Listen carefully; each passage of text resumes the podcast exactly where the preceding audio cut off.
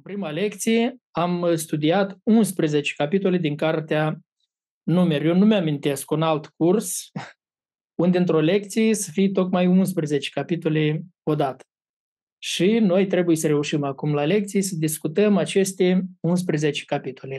Și iată, primele 11 capitole alcătuiesc unul din trei mari segmente din cartea Numeri. Și noi azi vom uh, studia capitolele acestea, de la 1 la 11. Hai să facem un tabel din trei colonițe. În prima coloniță vom pune titlul capitolului. Voi faceți undeva în cartea voastră, găsiți un spațiu unde să-l faceți tabelul și să-l aveți. Și în prima coloniță vom discuta titlul capitolului. Apoi, într-a doua coloniță, vom pune care sunt învățăturile principale din din capitolul respectiv, lucrurile cele mai importante care trebuie să le reținem și care ne vor ajuta la înțelegerea scripturilor mai departe. Și într-a treia coloniță vom pune aplicarea. Ce aplicare vedem noi pentru noi? Ce putem noi învăța pentru noi, cei care trăim în nou legământ al Domnului nostru Isus Hristos? Ce învățături putem noi lua de aici pentru noi? Așa că începem. Nu vom citi fiecare capitol, vom spune deja ceea ce am observat. Puteți să mergeți prin uh, foile, vo- foile voastre de observare din manual. Noi primele trei capitole deja vă amintiți că le-am uh, discutat uh, la biserică, fiind le-am studiat. Acum nu mai vrem, vom merge prin ele. Să începem. Capitolul 1. Ce vă amintiți? Cum ați intitulat primul capitol? Am făcut-o toți împreună, ușor, o să vă amintiți. Numărătoarea bărbaților care sunt în stare să lupte. Așa, numărătoarea bărbaților care sunt în stare să lupte. Și ce trebuie să reținem din capitolul ăsta? Care ar fi momentele cele mai importante pe care trebuie să le memorizăm? Cei care puteau să lupte erau de la vârsta de 20 de ani în sus Așa, în sus nu era stabilită limita, dar trebuiau să fie apți de luptă, de la 20 de ani. Așa. Pentru fiecare seminție a fost făcută numărătoare și a fost numărați cei care pot să poarte armele. Foarte corect. Exact. Aparte pentru fiecare exact. seminție. Uh-huh.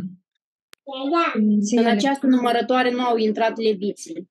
Nu, leviții nu au intrat. Și poate este important să ținem minte și numărul. Cât a fost numărul lor, numărul total. 603.550. 603.550. Care seminție a fost cea mai numeroasă? Iuda. Iuda, da? Iuda e seminția cea mai mare și care cel mai mic număr de bărbați apți de luptă. În care seminție? În Manase era. În Manase. Bine. Cred că astea sunt lucrurile cele mai importante care trebuie să le reținem. Încă un lucru important este când se începe evenimentele din cartea asta, numeri, unde, în ce perioada poporului Israel se face numărătoarea asta? În ziua întâi, a lunii a doua. Întâi. Așa, atunci Dumnezeu i-a cerut ziua întâi, a lunii a doua, a mm. anului care? Al doilea an după ieșirea din țară. Al din... doilea an după ieșirea din... Deci deja avea un an de când au ieșit din Israel. A trecut un an, acum este al doilea an, prima lună, la începutul... Deci ziua întâia, vreau să înțelegi exact la anul nou asta se primește, nu? În, din socotele lui. Ziua întâia, a, nu, nu la anul, întâi, nu la anul nou. Ziua întâia, cea din tâi zi, a lunii a doua. În al doilea an, după ieșirea lor din țara Egiptului. Așa le-a spus. Frate Vasile. Da. Dar unde putem să găsim ce an era atunci de la, uh, uh, după Biblie, de la întemeiere? Da, da, da, avem, bineînțeles, avem în, în Biblia de studiu inductiv, avem uh, tabelele cele. Eu am început să fac desene stătători, să calculez de la început și e cam greu o leac, dar o să fac până la urmă. Da, da, foarte bine. Păi avem, avem. Apoi mai sunt uh, manuale de istorie biblică unde sunt puse, puse în uh, ordinea asta cronologică, sunt puse lucrurile cu ani. Atunci Dar în perioada de studii, de timp veți găsi asta. când faci de sine stătători, e, e altă viziune. Da. Mersi. Ei, oricum, când se fac numărătorile astea, trebuie să iei în socoteală și numărătorile care se fac așa. Istoricii care le fac. Da, bine. Ce învățături, ce aplicații practici vedeți pentru noi aici, în capitolul ăsta? Găsim noi aici vreo aplicație pentru noi? Ascultare. În Moise, ce văzut asta, Oleg? pe Domnul cum i-a zis să facă numărătoare, el deodată și s-a dus să o facă.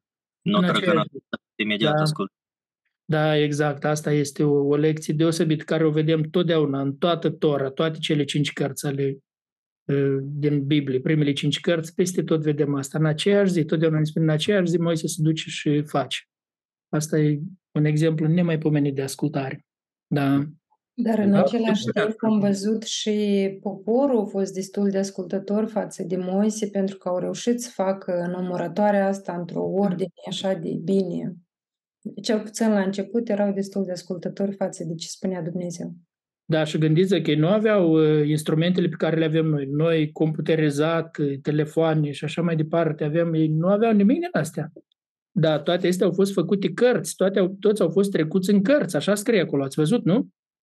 Sunt, tre- deci se face o evidență, numele scrise în cărți, deci te organizezi în pustii, cu resurse limitate și să te organizezi așa bine și așa rapid să faci. Și, ia, uitați, într-o, într-o societate ca a noastră acum, cât de mult se pregătește pentru un recensământ, cât timp ia un recensământ, dar ei fiind în pustie, cât de bine s-au organizat ca și popor. E impresionant, foarte impresionant. Căpetenile astea, toți liderii, cum s-au organizat în ascultare de Moise, toți în ascultare de Dumnezeu au făcut asta.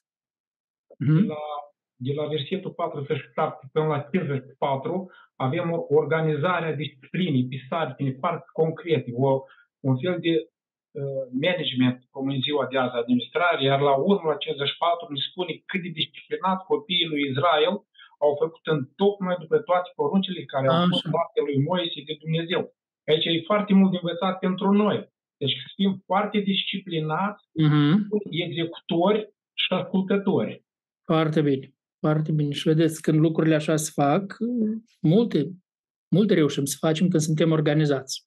Deci cartea asta tare mult ne învață despre disciplină, despre rânduială, ordine, ordine în lucrarea Domnului. Bun, mergem la următorul capitol, 2. Capitolul 2. Cum ați intitulat capitolul 2?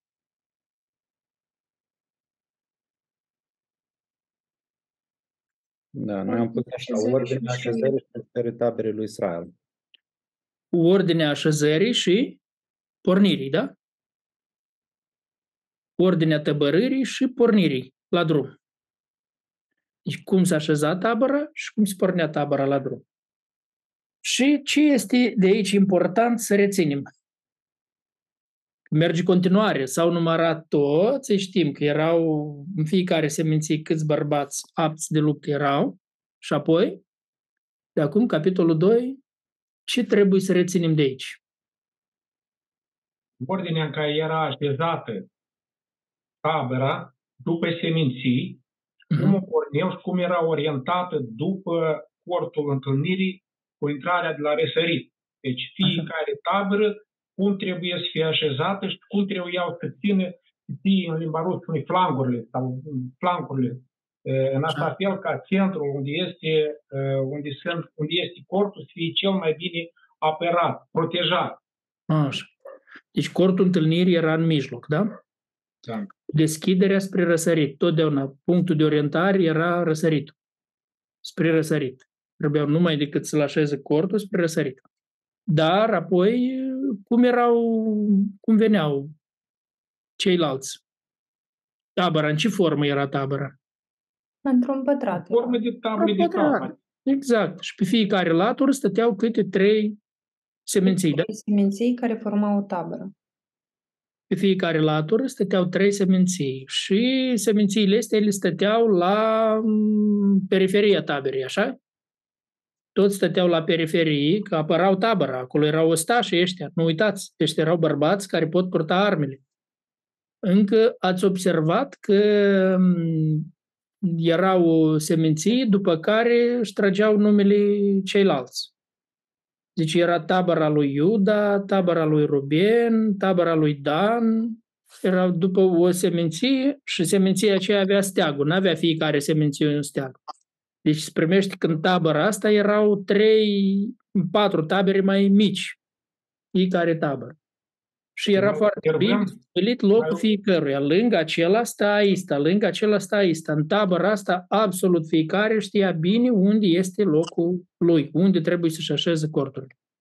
Observăm, cea mai puternic tabără, cea mai numeroasă, stătea în față. Așa, tabăra lui. Cea mai mică la număr, stătea în spate, ca să fie Așa. protejată de cei mai puternici. Așa.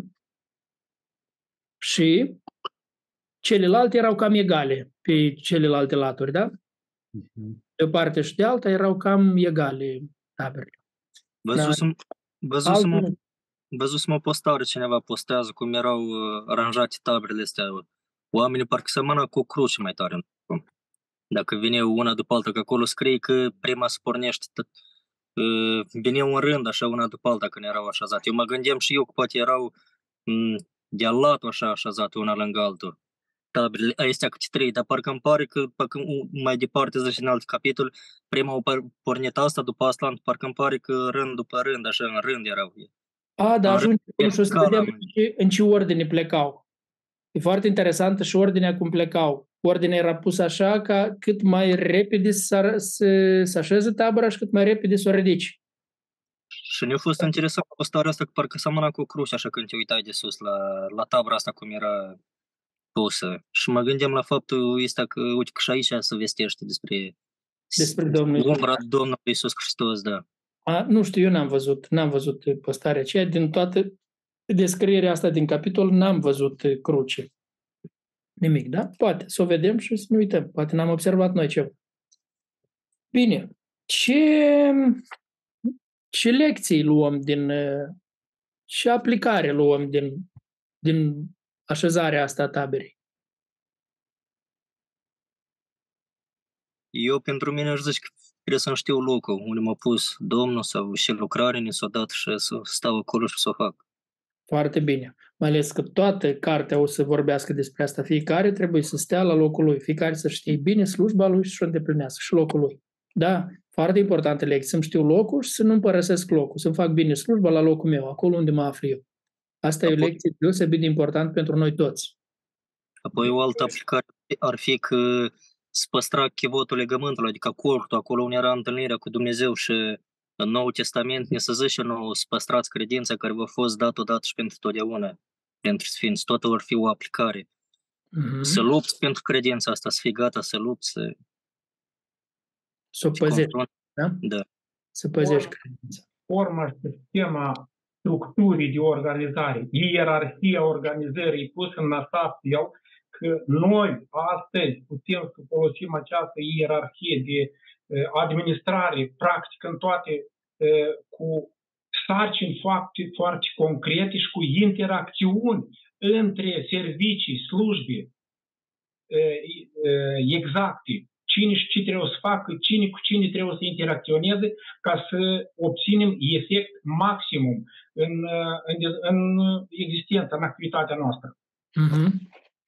Eu am mai observat ceva că erau aranjați așa încât se poate bine proteja unii pe alții. Deci cei mai mari numeric, mai mic numeric, puși așa, împletiți bine încât ei se poate oricând interveni și să apăra bine unii pe alții singura organizare, cum erau schematic plasați, uh, furta sau reflecta temere față de vrăjmași, față de, față de rivalii lor. Păi da, pe urmă vă amintiți când eu o să ajungem să studiem, când eu văzut uh, Moabiții acolo, Balac, Balac, zici, ne-a apucat groaza. Când vedea organizarea asta, disciplina asta, cum era, pentru că nu arată așa cu calabalâcuri și împrăștiați toți, nu, asta e o organizare. Vă dați seama, dacă te ridicai pe un munte și priveai și vedeai asta. Ce impresii îți făcea când vedeai organizarea asta strict acolo și cum merg toți, cât de repede strâng, cât de repede pleacă, organizare, numai romanii mai aveau așa disciplină, numai romanii așa. Romanii își puneau 40 de minute și puneau tabără, armata romană. Și așa de bine era gândit tot în armata aceea.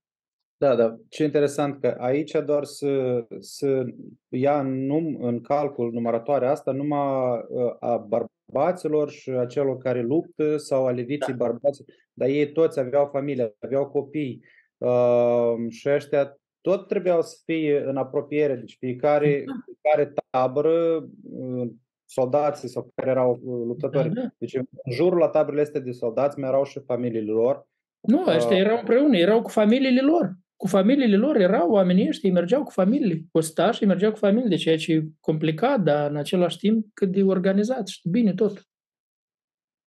Deci toți ăștia merg cu familie. Pe urmă vedem, vă amintiți, de unde știm? Și apoi când cu Acan, atunci a spus, cu ascuns în cortul lui și a ieșit toată familia. Deci toată familia stătea acolo. Nu era cort aparte, lux aparte pentru familie. Familiile merg aparte. Nu, toată familia. Omul merge cu familia lui, el e ostaș și el merge cu familia, cu copiii lui, cu toți trebuie să fii gata de luptă în orice moment. Mai departe, să vedem cu trâmbițele. Deci un da. instrument extraordinar. Așa, hai să mergem la următorul, la capitolul 3. Cum ați dat titlul la capitolul 3? Aici și cu aranjarea taberei astea mă gândim și la faptul ăsta că poporul să cumva primește lucrarea asta, prim, se supune, fiindcă puteau să zică, dar ce să ne înveți tu pe noi, cum să mergem, putem să mergem și altfel, adică ascultă, ascultare iarăși, când te încurajează cineva și te motivează și te ascultă și îți dă direcție cum să faci. Adică as, Foarte ascultare. bine, da, deci vedem ascultare la Moise și ascultare la tot poporul. Tot poporul face așa cum i s-a spus. Cum trebuie, toți spun la ordinea asta. Un popor mare, foarte numeros popor. Acum, Numeri 3. Cum ați dat titlul la capitolul 3? Numărătoarea leviților. Numărătoarea leviților. Așa. Ce trebuie să știm, să, me- să ținem minte din capitolul ăsta, să ne amintim ușor când vom studia mai departe?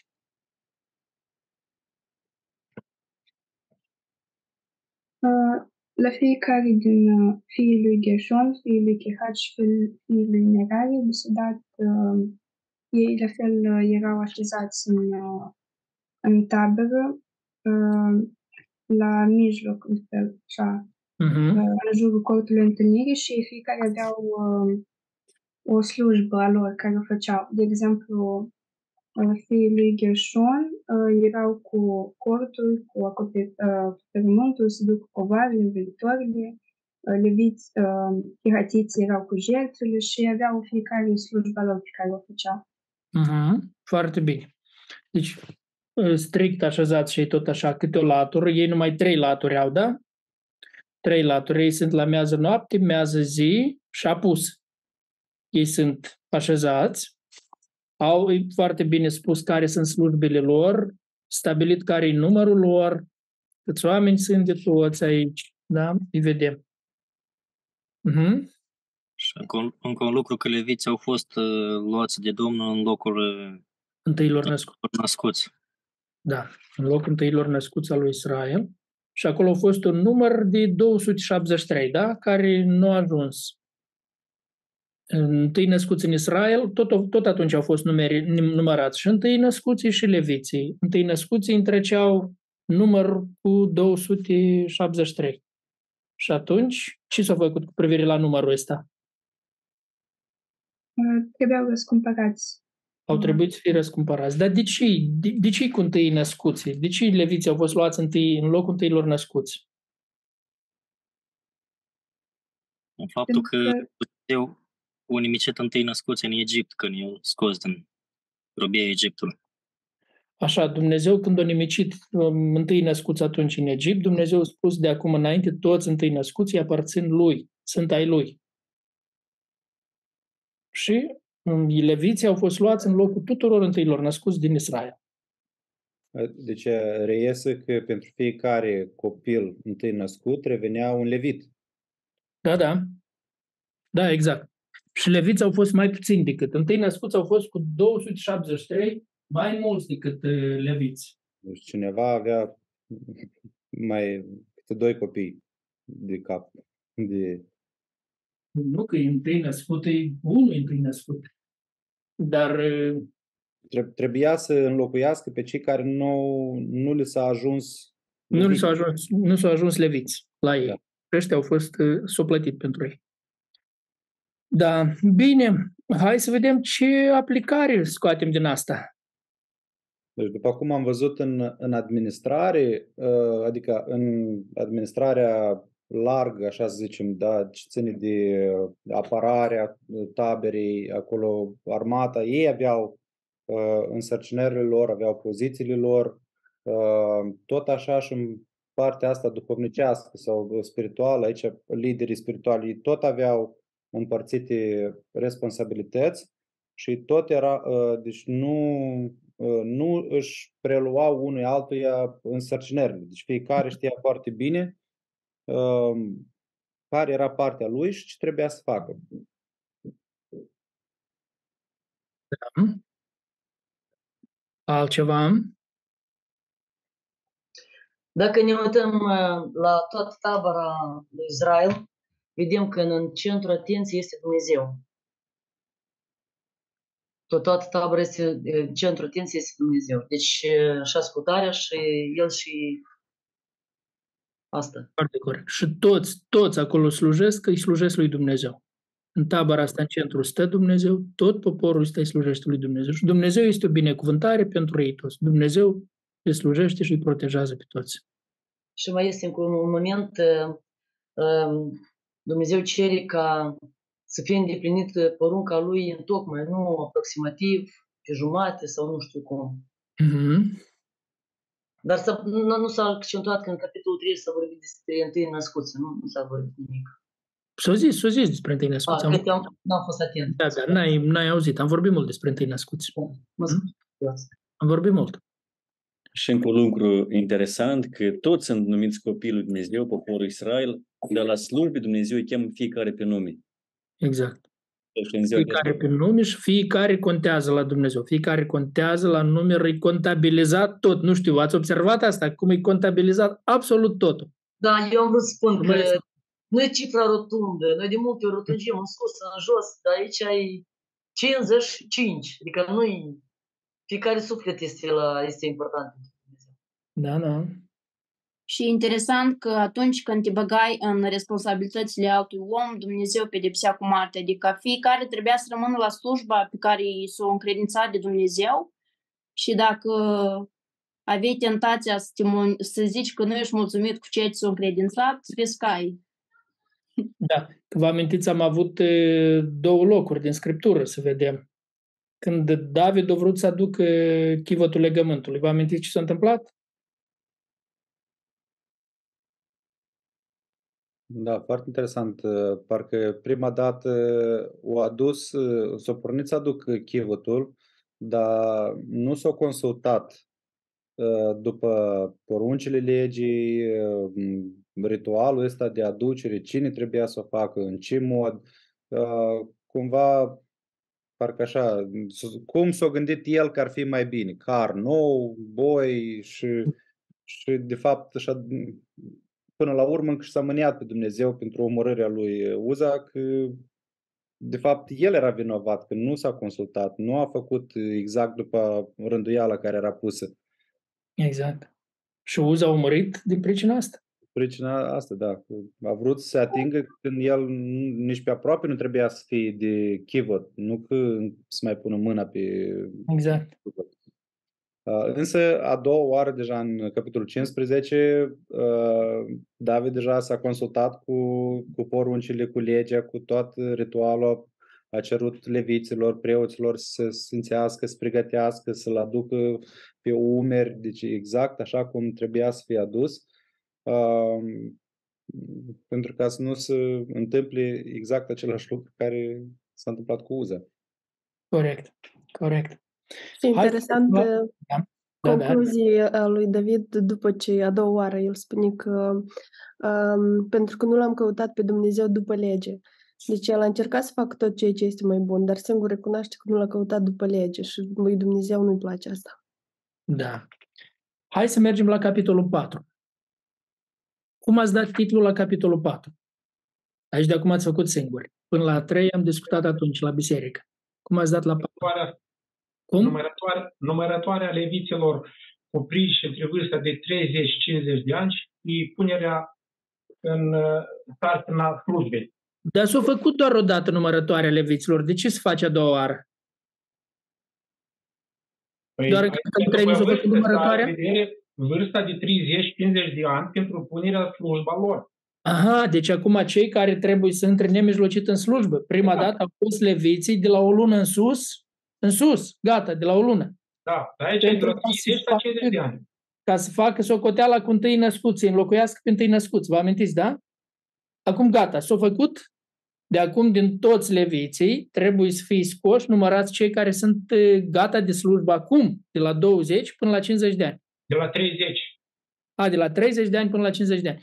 Ați observat, interesant, la ostaș de la 20. La 20 era bun pentru luptă. La levit de la 30 de ani. De la 30 de ani la 50 de ani puteau să slujească. În slujbă.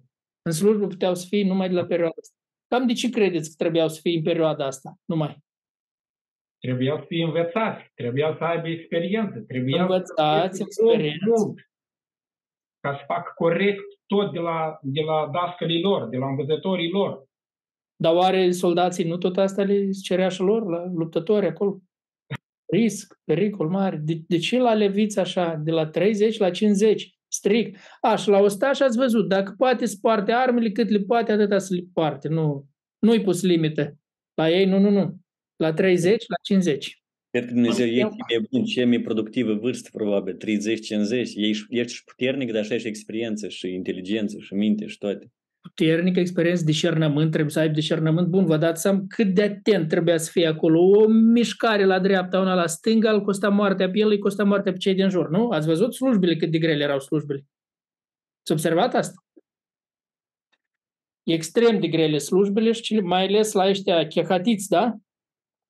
Gershom și Merari, ăștia duceau cortul, duceau drugii, duceau aceia, dar ăștia chehatiții extrem de periculos, periculos slujbă, că ei tocmai duceau lucrurile sfinte, ei duceau chivotul legământului, cățuile, vasele cele, tot, extrem de periculos, altarul, toate. Deci nu cumva să se atingă de ele, le spune, nu cumva. Vă dați seama? Încercați numai să vă închipuiți cum se apropiau ei de ele. Că știau ce poate să se întâmple. Dacă ei ceva greșesc, când tot felul ăsta, cum, cum își fac slujba. Chiar la organizare, când trebuiau să învelească lucrurile sfinte, Chiar mm-hmm. atunci nu, nu puteau să se apropie să învelească. Da, da, da. Deci preoții, preoții trebuiau. Fiii lui Aron, ei veneau și făceau toată slujba asta. Ei puteau numai să ajute, să pregătească lucrurile. Dar lucrarea de, cu lucrurile sfinte de o făceau doar aceștia. Da. Și vă închipuiți cât de grea era slujba preoților cât de grea era slujba preoților. Am mai văzut și atunci, era și preot, și medic, și de asta, și mm, juriști, judecători, și toate, și măcelari, toată ziua, măcelari de dimineață până seara, da? Toate, foarte grea slujba. Venea, cred că om acasă istovit de tot de la, de la slujba lui, slujba preoției. Și slujba asta grea, foarte grea, 20 de ani. 20 de ani era în slujbă, la 30 de ani intra, la 50 de ani ieșea din slujba asta. Bine, de, mai sunt de, ceva de, niște momente importante de aici? Din mă, întrebam, mă întrebam de ce la preoță, domnule, de mult, așa mult carne să mănânce la jertfele astea, dar ei cu adevărat meritau de la atâta da, păi efort, cum? meritau. Atâta efort, atâta muncă, da? Deci ia lor carne. Nu, și carne aceea, cât poți mănânci? Da. Vorbim aici despre organ, aceea uh, organizare foarte exacte și disciplinate între aceste trei familii, între aceste trei case, care uh, trebuia să fie făcute exacte. Și niciuna nu trebuie să facă lucrul altuia. Nu trebuie da. să amestece în lucrul său. Fiindcă da. cele, cele trei familii, chiar dacă erau aproximativ una și același, formau în jur de 8580 împreună, munca lor era făcută în așa fel ca să reușească toți odată să ridice corpul, să pornească, să-l facă și să-l facă. Așa, așa. Foarte minuțios. Noi putem învăța noi cum să facem lucrurile acestea pentru noi, ca învățătură, să ne fie de exemplu. Deci, să facem foarte atent slujba, da? Da, exact. Asta e aplicarea, să ne facem foarte atent slujba, să nu ne depășim responsabilitățile, atribuțiile nimeni, dar în cadrul slujbii care mi-a fost încredințat să o fac la calitatea cea mai înaltă și cu multă atenție. Mai era un lucru care spunea. Zi, Svetlana? Spunea că când împlinea 50 de ani, ei nu mai puteau să facă slujba asta, dar dacă vreau să continui să ajute, ei puteau să rămână, dar nu mai erau în slujbă. Deci nu erau excluși total, erau acolo, puteau să ajute dacă doreau. Puteau să ajute, dar nu era responsabilitatea pe ei așa cum a fost până la 50 de ani. Bine. Aici o chestie foarte importantă. Poporul, fiii Israelului, cât de atenți erau la porunca lui Dumnezeu dată prin Moise. Executau exact. Deci uh-huh. aveau o credință extraordinară. Mi se pare că cea mai mare credință atunci a fost când a fost organizat corpul și pus sarcile la toate semințiile. Așa, așa, foarte frumos. Bun, hai să intrăm în capitolul 5. Da. Cum l-a capitulat capitolul 5? Da, doi nazii. Da, din capitolul 4, dacă îmi permiteți, încă prin Bun. felul cum ei transportau toate lucrurile astea sfinte, adică o aplicare, o manifestare a unei griji deosebite față de lucrurile cele mai importante. Că ele înveleau în două, chivotul în trei, uh-huh. acopereau. Și adică spune fiecare lucru sfânt de câte ori cu ce de acoperit și erau transportate într-un mod deosebit. Așa. Și foarte atenți, foarte atenți cu lucrurile sfinte. Să le facă bine la calitatea cea mai înaltă. Numeri, capitolul 5. Ce titlu ați dat? Legea geloziei și aplicarea ei. Legea geloziei și aplicarea ei, da? Așa eu am dat, dar știu poate alții altfel. Fiecare are drept să fac confuzia respectiv. Mai sunt acolo și câteva alte legi, dar asta e legea cea mai importantă, cea mai mare parte a capitolului descrie asta, da? Legea geloziei și aplicarea ei. Și ce trebuie să ținem minte din capitolul ăsta 5? O foarte mare responsabilitate a bărbaților care își suspectă soțiile. Se aplicat și pentru noi asta, să fim foarte atenți. Uh-huh. Procedura, toate procedeile, procedurile, cum, cum trebuia să fie aplicate, cu apa amară, tot, tot acesta, deci tot exact făcut în așa fel ca da. e scos adevărul. Da. Vedeți, foarte mulți bărbați de ăștia sunt care toată viața își torturează soțiile și de obicei sunt bărbați care își schimbă soțiile. Ei schimbă soțiile, dar sunt extrem de geloși. Ei judecă despre soții tot așa cum... Și în lipsa dovezilor, fără să aibă dovezi, toată viața o învinuiește că și toată viața o numește în toate felurile, o face așa. Deci iată aici o lege grozavă, da? Dacă are suspiciuni, atunci trebuia să-și aduc soția la timp, la cort. Și ați văzut cum era toată procedura. Și spune că dacă nu s-a întâmplat nimic, femeia asta jura acolo și repeta jurământul după preot și dacă nu s-a întâmplat nimic, nu afecta nimic. Nu i se întâmpla nimic. Dacă însă ea o comis adulter, fiind căsătorită, atunci ați văzut ce, ce efect avea să aibă blestemul cel asupra ei. Care era blestem? Ce se întâmpla cu ea? Usca coapsa și se umfla burta. Usca coapsa, se umfla burta și mai este încă ceva. Și nu putea să aibă copii toată viața. Nu putea să aibă copii. Se umfla coapsa și se umfla burta și se usca coapsa. Acum, m- înțelegeți de ce era pedeapsa asta? Dar coapsa și măduvă schinări și răspinări? Nu, nu, nu, nu, nu, coapsa șeli, zic moldovenii. Da? Așa. Așa. Iată, coapsa, coapsele asta e ceea ce o, fac, ce o face pe femeie frumoasă. Ceea ce o face pe femeie frumoasă sau sexuală, în termen, termen atractiv, în termen modern. Acum, zice, dacă ea o curvit, atunci tocmai asta va fi lovită. Îi se va usca coapsa și se va umfla burta. Deci ea, din frumoasă și atractivă cum era, devine lipsită de orice frumusețe femeiască. femeia asta. Corpul ei se transformă așa încât este lipsită de, femeie, de frumusețe femeiască și moare fără copii. Dar cel mai important că nu observăm că bărbatul va fi la, la 31, bărbatul va fi scutit de vină. Dar da. femeia aceea își va lua pedeapsa nelegiuirii ei. Deci bărbatul... Într-un caz și în altul, bărbatul e scutit de vină, da? Chiar dacă a bănuit-o în, în pângărire. Deci și nu se adeverește, nu poartă nicio răspundere. El. Deci dacă bărbatul o bănuit-o și nu, nu a fost așa, el nu poartă nicio răspundere pentru asta. Care e aplicarea pentru noi de aici? Că trăim după cuvântul dat Dumnezeu care îl studiam din Sfintele Scripturi. Strict. Ceea ce ne învață Iisus Hristos. Deci se repetă foarte multe ori. Luăm seama, este de învățătură.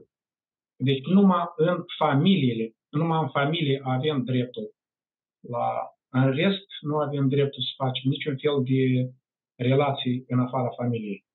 Atât da. pentru bărbați, cât și pentru femei. Da. Care este altă? Altă. Ne, cum? Necinstirea căsătoriei, da, în felul acesta prin curvie, aducea după sine blestem. Um, și inclusiv femeia trebuia să fie foarte conștientă de, de blestemul ăsta și indiferent cât de mult nu l-ar fi ascuns ea, um, deci asta ieșea la, la iveală fără dovezi, fără martori, fără nimic. Deci, deci nu, cumva nu, nu, putea, nu putea să se ascundă de Dumnezeu, um, să ascundă sau să trăiască o viață dublă așa. Deci asta oricum, dacă era pus înaintea lui Dumnezeu, Dumnezeu scotea la iveală uh, păcatul și asta se, se vedea chiar în, în trupul ei. Foarte corect. Um, și azi tot și așa. Asta dacă... ridică responsabilitatea, ridică responsabilitatea fiecăruia ca să cum, să se păzească și să păstreze uh-huh. curația Da, dar pe de altă parte, legea aceasta proteja și victima în cazul când era acuzat pe nedrept de soțul ei. Exact, foarte corect. Păi de toată viața să fii învinuit de ceva de care nu ești vinovat. Sau care când mai stă unul toată viața și te bate la cap, recunoaște, recunoaște că a fost așa, recunoaște că a fost, recunoaște, să recunoști ceva care nu a fost niciodată, nu s-a întâmplat. Și el pune presiune asupra ta, recunoaște, recunoaște ceea ce nu a fost.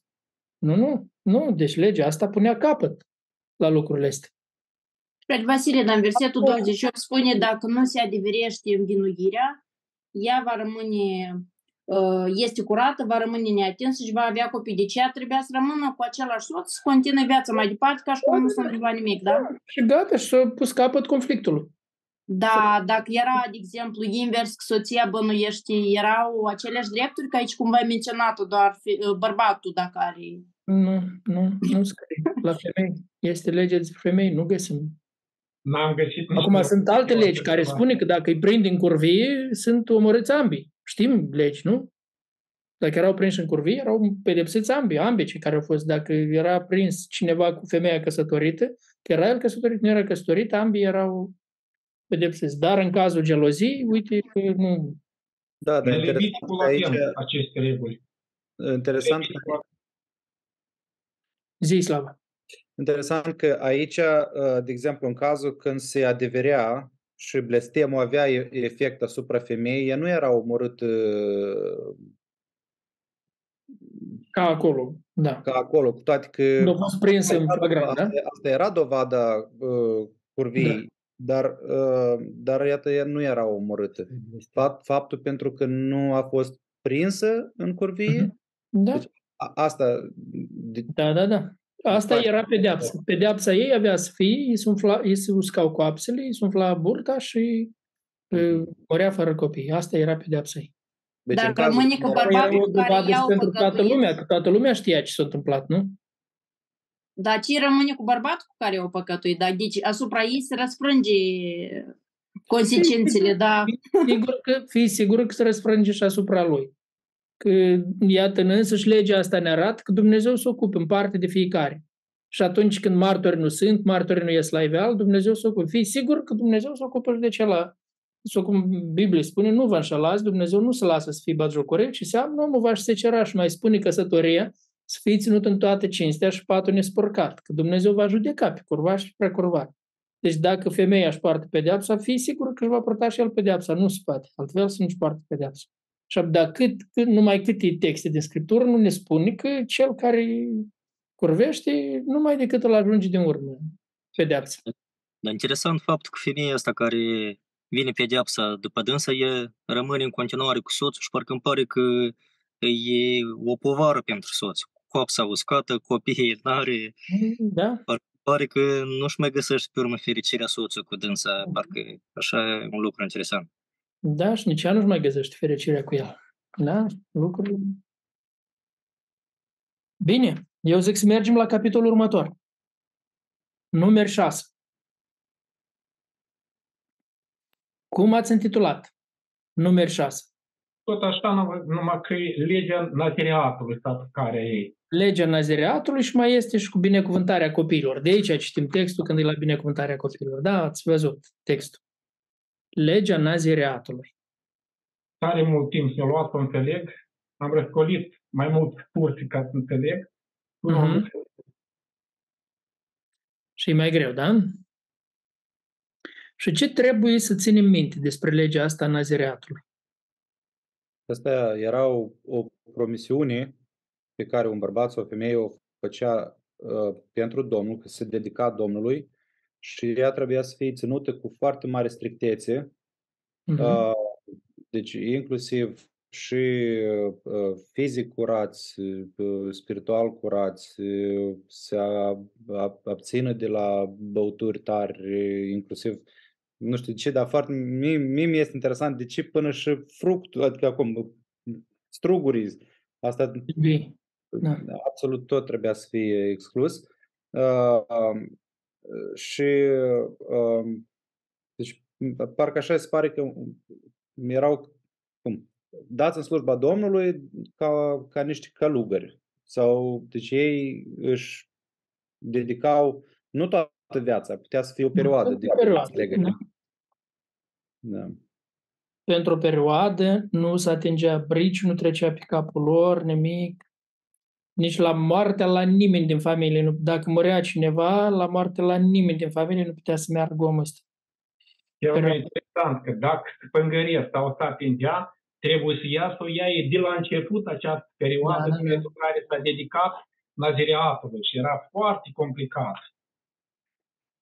Da. Deci interesant că nu scrie aici ce motive ar fi avut omul să facă asta.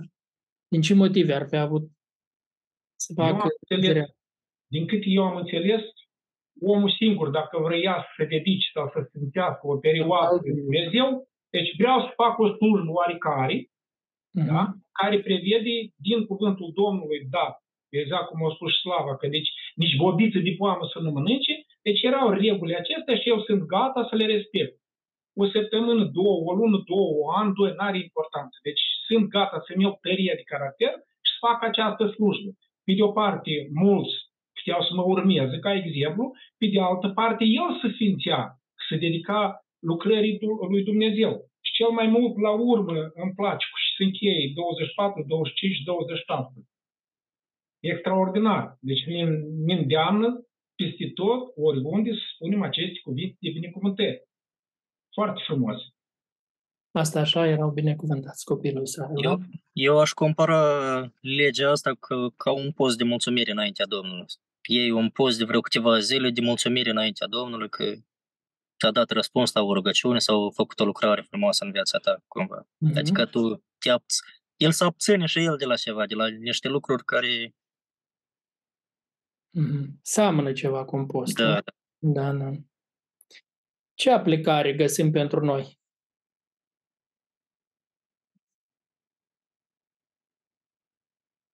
Fim foarte disciplinați să fim atunci când aplicăm postul de o zi, de două, de trei, cât putem. Deci, într-adevăr, să facem postul, să stăm, stăm, să ne apropiem de Dumnezeu prin rugăciune și exact cum este prevăzut, cum învață acest capitol. Deci fim foarte, foarte disciplinați. Altceva? Aș zice că dacă vrei să faci un lucru frumos sau ceva plăcut Domnul, iarăși trebuie să-l faci în standardul hotărât de dânsul, nu chiar după cum vrei tu sau îți pare ție că așa e mai bine. Da. Deci noi nu avem în Noul Testament și nici măcar nu avem practici când cineva o fi făcut nazireat. Atunci era. Dar... Poate că o promisiune făcută lui Dumnezeu trebuie ținută cu toată strictețea. Deci dacă ți-ai asumat uh, o astfel de promisiune, deci nu, nu o poți privi ușor. Uh, da.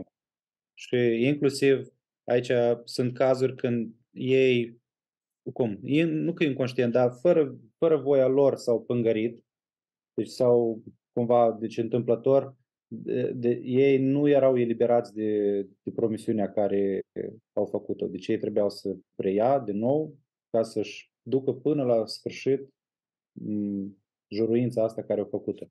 Și era, deci, se vede că cât de serioasă era o juruință făcută Domnul, trebuia ținută cu toată strictețea. Corect. S-ar, s-ar asemăna promisiunea asta ca și noi când intrăm în apă botezului sau când ne întoarcem la Domnul, tot facem o promisiune. Că îl vom sluji pe Domnul până, până la sfârșit. Până la sfârșitul vieții, da. Da. Deci asta ne arată seriozitatea promisiunilor pe care le facem, seriozitatea pe care trebuie noi să luăm promisiunile pe care le facem lui Dumnezeu. Nu le schimbăm, nu le... Da, rămâi strict Da, e vorba de un angajament personal. Eu decid da, personal da, da. să fac un lucru anumit sau să nu fac un lucru. Foarte corect. Bun, mergem la capitolul 7. Ce ați văzut în capitolul 7? Cum l-ați intitulat? Darurile căpetenilor lui Israel, la el am adăugat la ungerea altarului.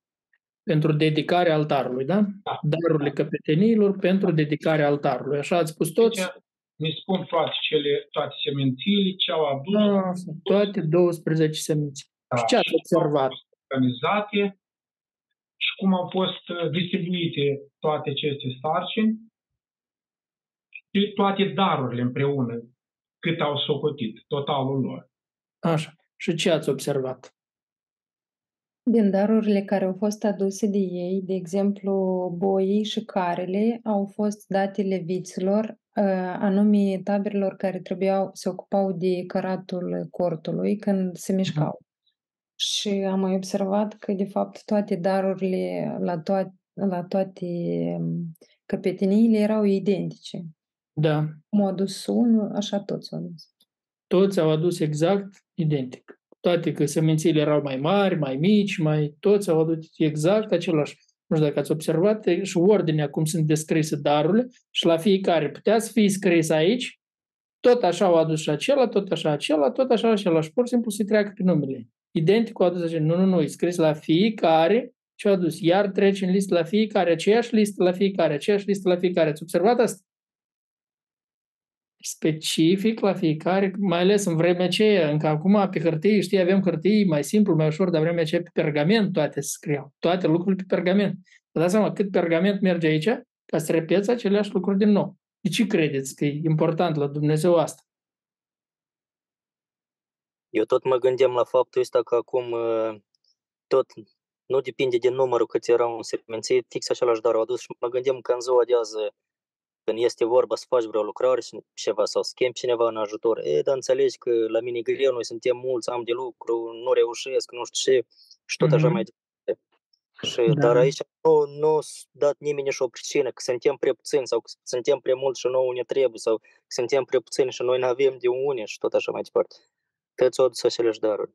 Și asta arată și, și un respect unii între alții, adică nu, nu cârtit, nu, nu vorbi de rău pe ceilalți, că dar noi suntem mai puțini și aducem tot atâta, că așa este mai mult și aduc și tot atâta. Mai observăm un lucru foarte important, că aici toate 12 au adus doar pentru, pentru două tipuri de jertfe. Jertfe de ispășire și jertfe de mulțumire. Dacă vedem aici, fiecare seminție, doar e vorba de două tipuri de jertfe. Vedeți? Jertfa de ispășire și jertfa de mulțumire. Pentru toți. Și una așa aceeași pentru toți. Mai este și darul de mâncare acolo. Da, dar ca, e clar, darul e dar, jertfa e jertfă. Nu le încurcăm. Eu vorbesc despre jertfă. Ei, tot la jertfe merg și darurile. Da. Uh-huh. Da, bine. Ce aplicare luăm de aici? Ei, atunci când facem închinarea, să o facem din toată inima, mai ales când e vorba despre zecială sau când e vorba despre donații, de binefacere, să le facem exact așa cum ne, ne, ne se pune pe inimă, nu, nu cum hotărâm una, dar facem alta. Deci să fim disciplinați în toate darurile și închinările care le avem. Da. Și ați văzut că ei sunt în pustii, oamenii ăștia. Sunt în pustii, mișcă spre țara promisă, au de mișcat încă mult, dar fac daruri, daruri multe în lucrul Domnului și nu se opresc, nu se răcesc, nimic, Dumnezeu îi binecuvântează. Interesant. Ei, da, mai, da. ei mai apoi zic că n-au carne, că vor carne, adică dar darurile le-au făcut, dar mai pe urmă, peste vreo câteva capitole, zic că n-au carne, le-a mâncat de carne. Da, mai avem puțin și ajungem și acolo. Da, trei acolo, când suntem cu lucrurile. E frumos exemplu. Cine place tare de ei, da? Da, zi, Felicia.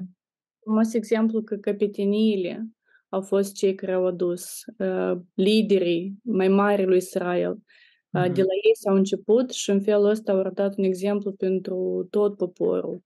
Da. Și i din toate inima, au făcut frumos, o sărbătoare frumoasă la dedicarea altarului. Așa este. Așa este. Bine. Mergem la capitolul 8. Mai scurt capitolul, 26 de versete nu mai are. Cum i-ați dat titlul? Închinarea leviților în slujba Domnului. Curățirea și închinarea lor, da? Că a fost da. curățirea întâi și apoi închinarea. Curățirea leviților și închinarea lor în slujba Domnului. Și ce trebuie să memorizăm de aici? toți ei, toți oamenii ăștia care au intrat în slujbă, 8.000 și ceva de oameni, da? 8.580. 8.580. Și stropește cu apă ispășitoare și lasă să treacă briciul. Este tot trupul lor. Mă dați seama? Ce înseamnă asta? E briciul bărberit tot, tot trupul lor. Asta e... Și apoi după asta părul crește mai mare. La cei care au păr pe trup, după aia părul crește mai mare. Închipuiți numai toată procedura asta prin care au trecut ei. Toți, toți, toți 8.000 de oameni trecuți prin asta, da? Spălat, hainele spălate, zice aici, da? Să-și spele hainele, să le curețe și după aceea vor fi închinați. Numai faptul că trecut prin procedura asta. Briciul să treacă pe tot corpul lor, nu numai capul, ras, tot, tot, tot, tot, tot corpul ras. Și apoi ei merg în... Aici ne arată Sfințenia Domnului și da. nu putem apropiem de dânsul oricum uh-huh. în lui, mai ales care duc o slujbă așa mai responsabilă. Da, da. Interesant că aici zici că de la 25 de ani în sus până la 50, dar acolo zis la 30. Oare slujbe diferite? Da, unde aici ai văzut în ce verset? În 24. 24. De ani în sus, orice levit va intra în slujba curt în clasa. Da, da, da, de la vârsta de 25 de ani în sus, orice levit va intra în slujba curt întâlnirii. Ca să îndeplinească o slujbă acolo. Până la 50. 50 de ani încolo să iasă din slujbă și să nu mai slujească.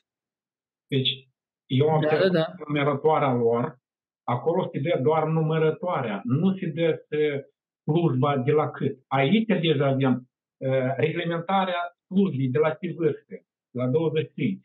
Acolo a fost doar numărătoarea de la 30 la 50.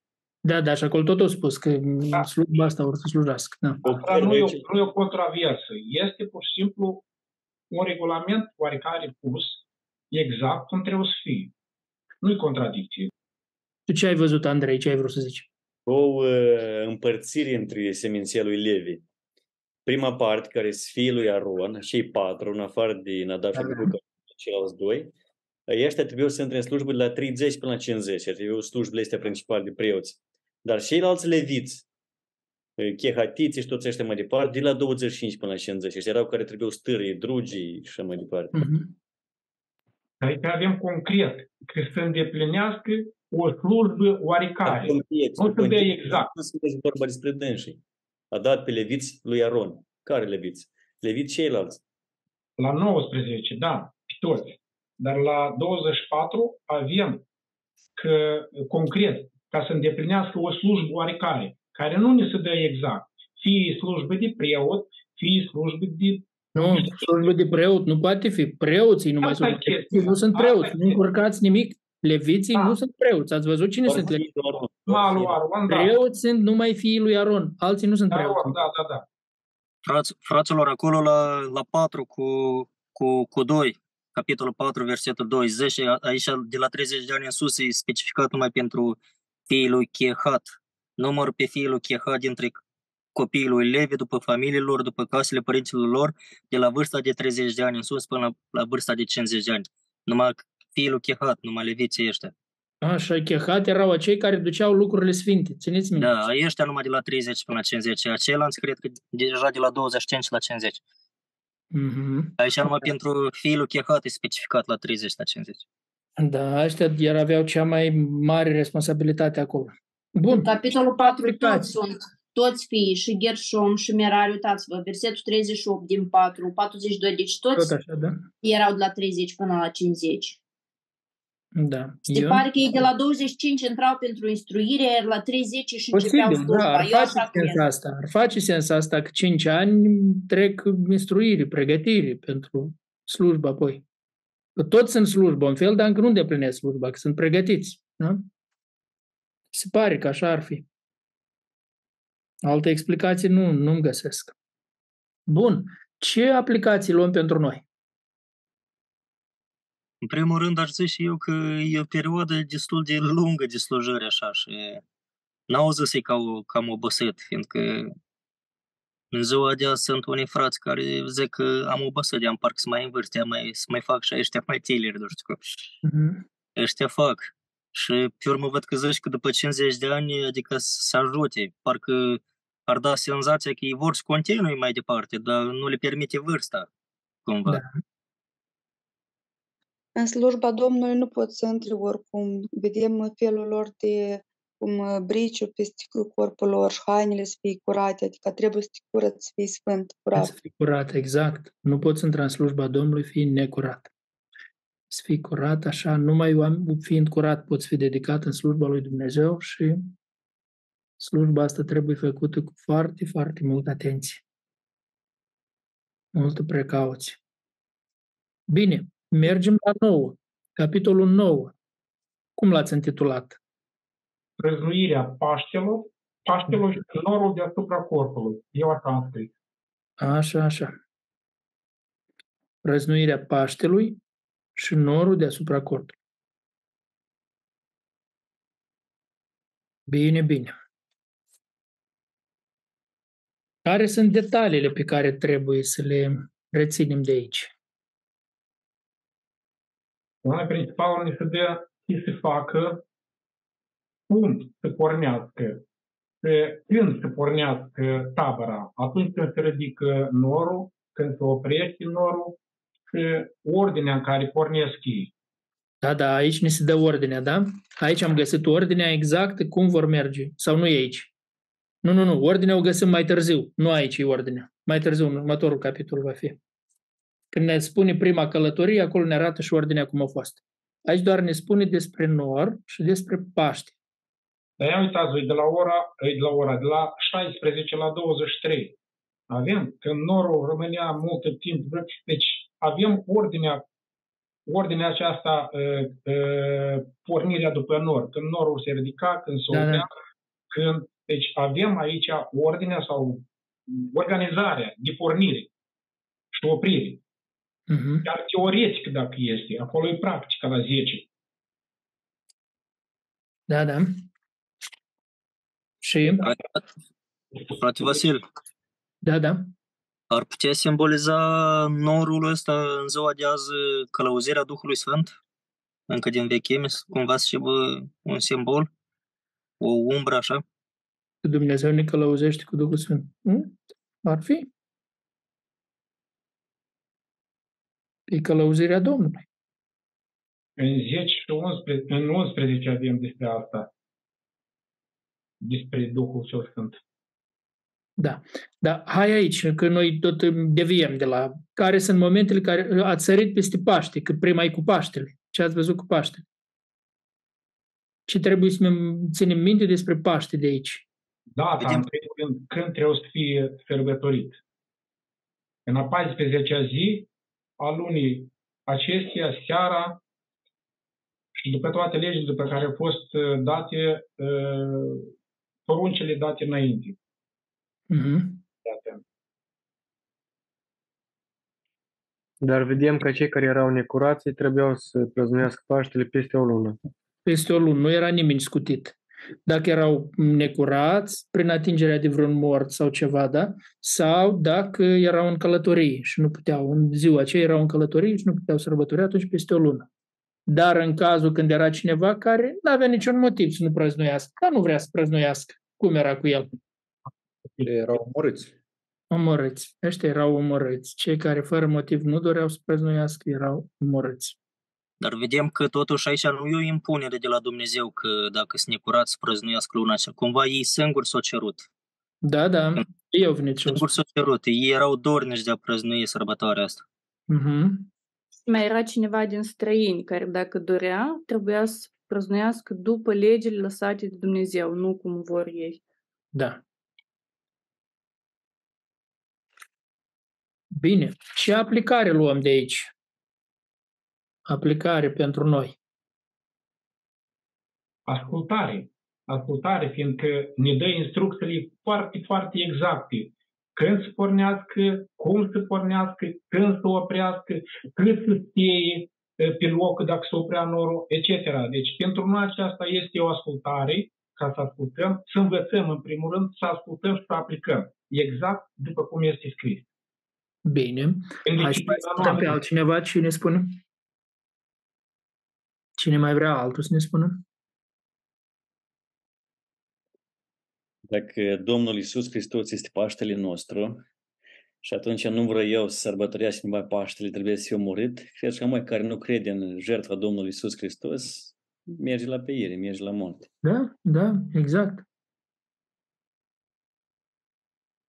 Mă gândeam și la cazul acesta în care au venit și au întrebat uh, din Moise.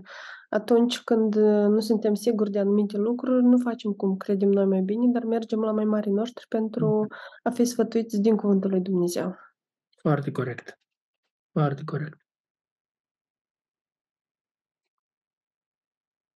Eu totuși mă gândeam la faptul ăsta că din pricina necurăției nu puteau să prăznuiască Paștele, dar totuși vedem că Dumnezeu găsește o, o soluție, adică vedem iarăși bunătatea lui Dumnezeu pentru cei care cu adevărat îl iubesc și vor să stă în părtășei cu dânsul. Că Paștele era un fel de aducere aminte, un fel de împărtășei cu Dumnezeu, un fel de...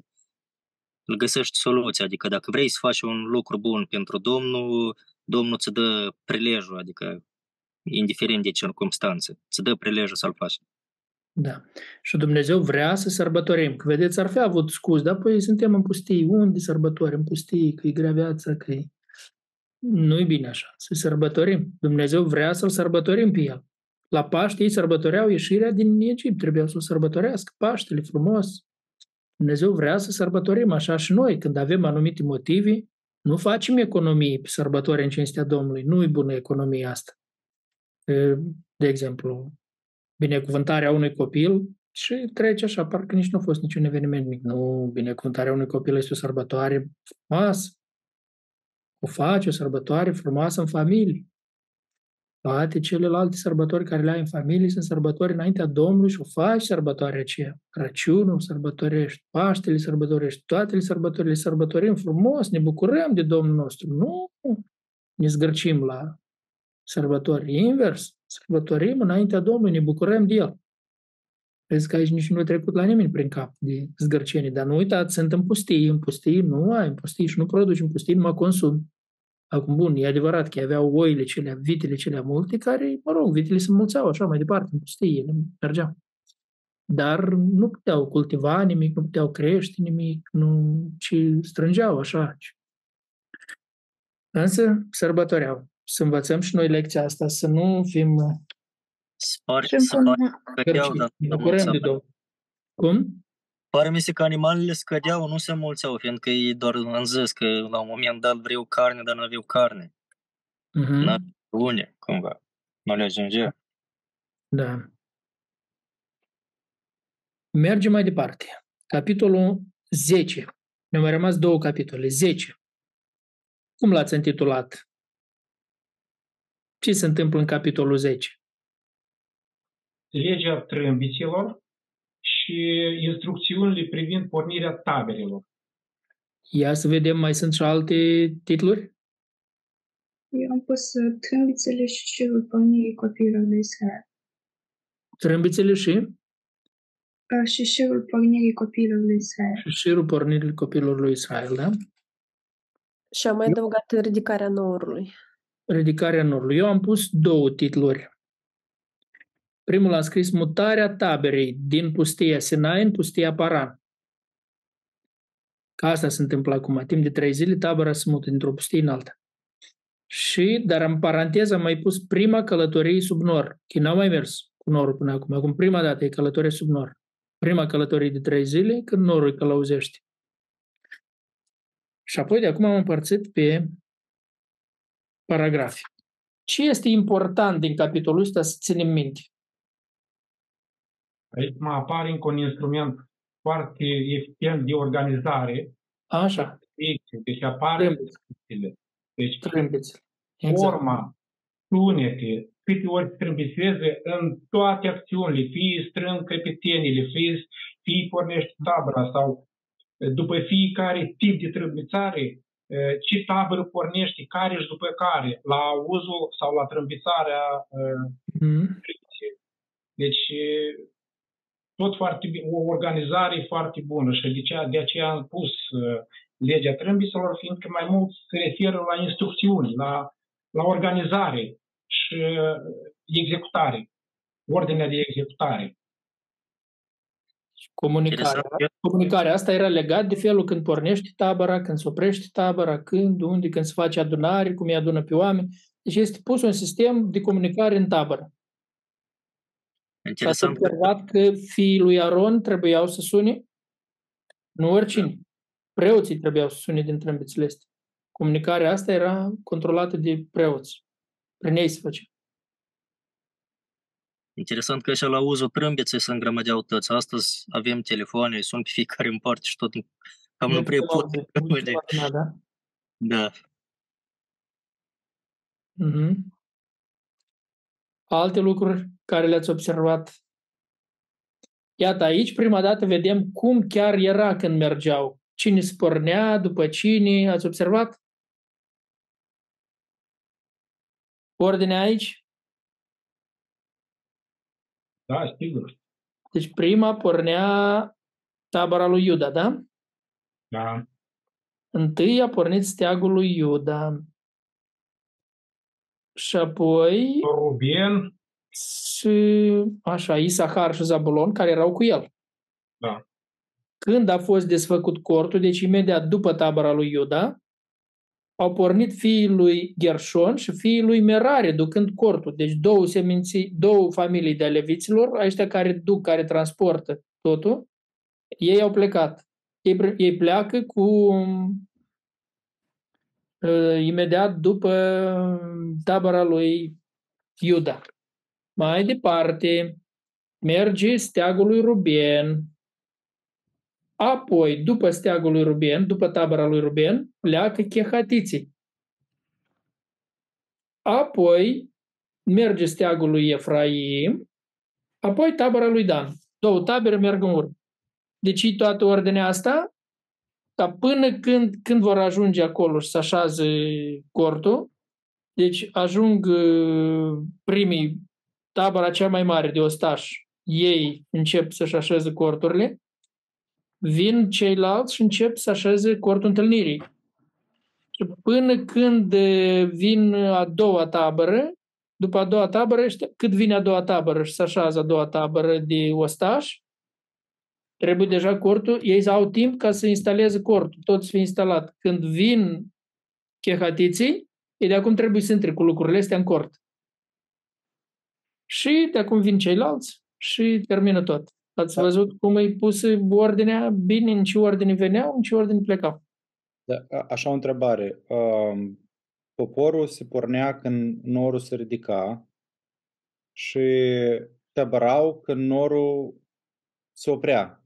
Da. Acum, norul da. era, era cu, se primește cu, cu Iuda în față, da? Cu, cu sau nu, mergea, mergea că norul, nu, foarte interesant. Norul se oprea, de la norul ăsta Iuda trebuia de acum să-și stabilească direcția unde, deci trebuia să stabilească unde e răsăritul. Independenți de răsărit, ei se duceau la, cum se primește, la ei venea nord est. Nord-est, ei stabileau unde începe să-și pună cort, ei primii puneau. Cortul se oprea și cort, ă, norul se oprea și stabilea unde stă norul, acolo va sta cortul.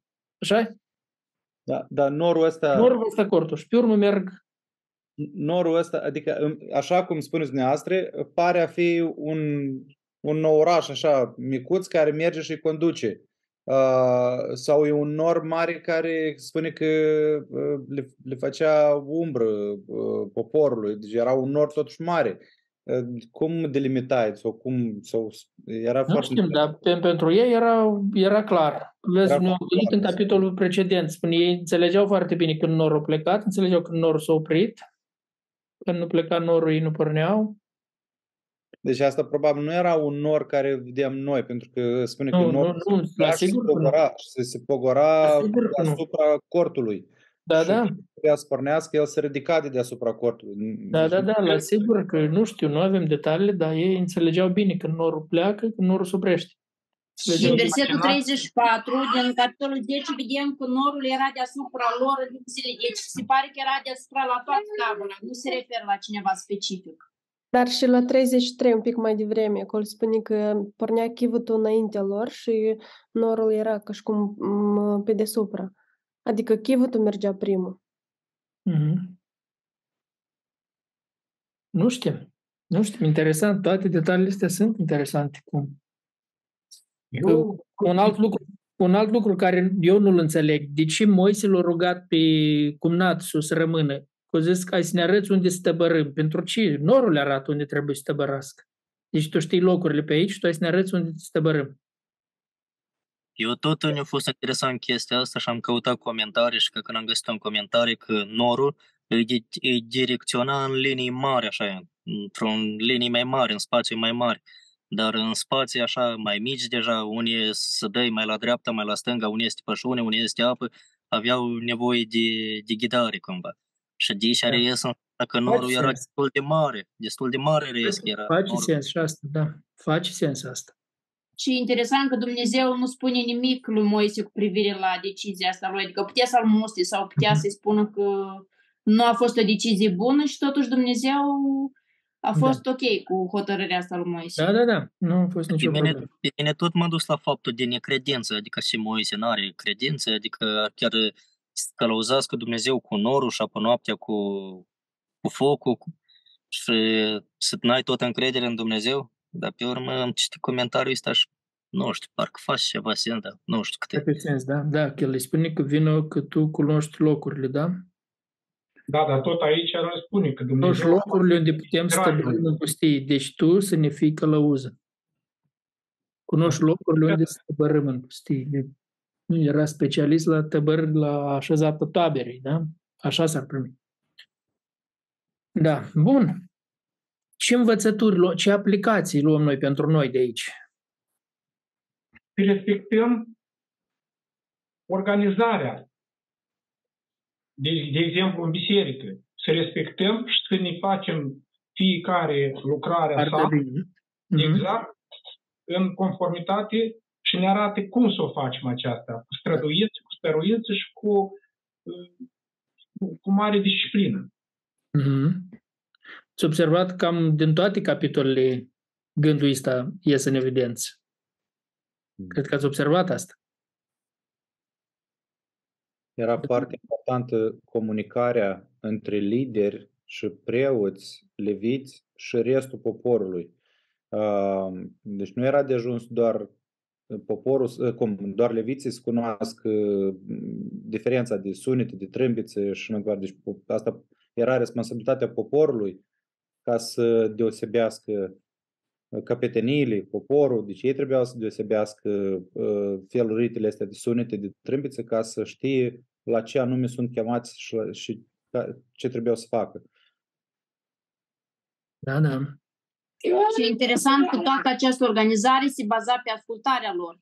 Deci dacă suna trâmbița și te chema ori la luptă, ori la adunare, deci depindea de ascultarea fiecărei căpetenii, uh, a familiilor, a, la tot poporul ăsta de aproape 2 milioane să asculte imediat de chemarea care o primeau, pentru că dacă unul zicea că mă duc peste jumătate de oră sau să mă duc un pic mai târziu sau acum nu e momentul potrivit, avea să fie un haos. Deci toată organizarea asta care noi o vedem atât de bine structurată și pusă la punct, se baza pe ascultarea fiecărui om individual în parte, nu doar de lider sau uh, de căpetenie. Adică era ceva personal care fiecare asculta și subordona mai marelui său. Uh, familia la tată, tata la căpetenie, căpetenia la liderul uh, seminție, adică era o ascultare la toate nivelurile. Mai da. aici un lucru foarte important.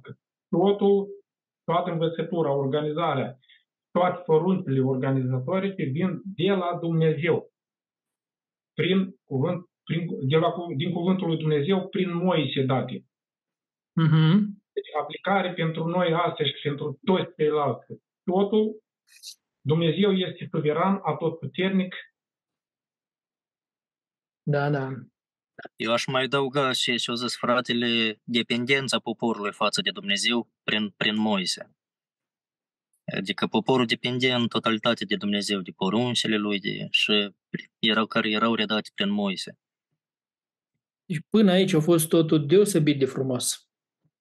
Până la capitolul 10, așa? Ne-a plăcut totul, o ordine frumoasă, o disciplină frumoasă, toate lucrurile merg minunat. Foarte impresionat suntem de Moise, de căpetenii, de popor, de organizarea asta fantastică. Totul merge nemaipomenit. Dar uite, la capitolul 11, de acum e ceva diferit. Cum ați intitulat capitolul 11? Leacă mai... Eu am scris așa, cârtirea poporului, mânia Domnului, mana și carnea dată de Dumnezeu. Poate e prea lung, dar cuprinde tot. Hai să mai ascultăm și alte opinii. Cum ați mai pus titlul? Focul Domnului. Focul Domnului, da, soră Mariana. Să mai puteți zis că limitarea confortului aduce cărtiere, cumva așa, de, aș zice eu. Deci ce este în evidență? Ce este în evidență în capitolul ăsta?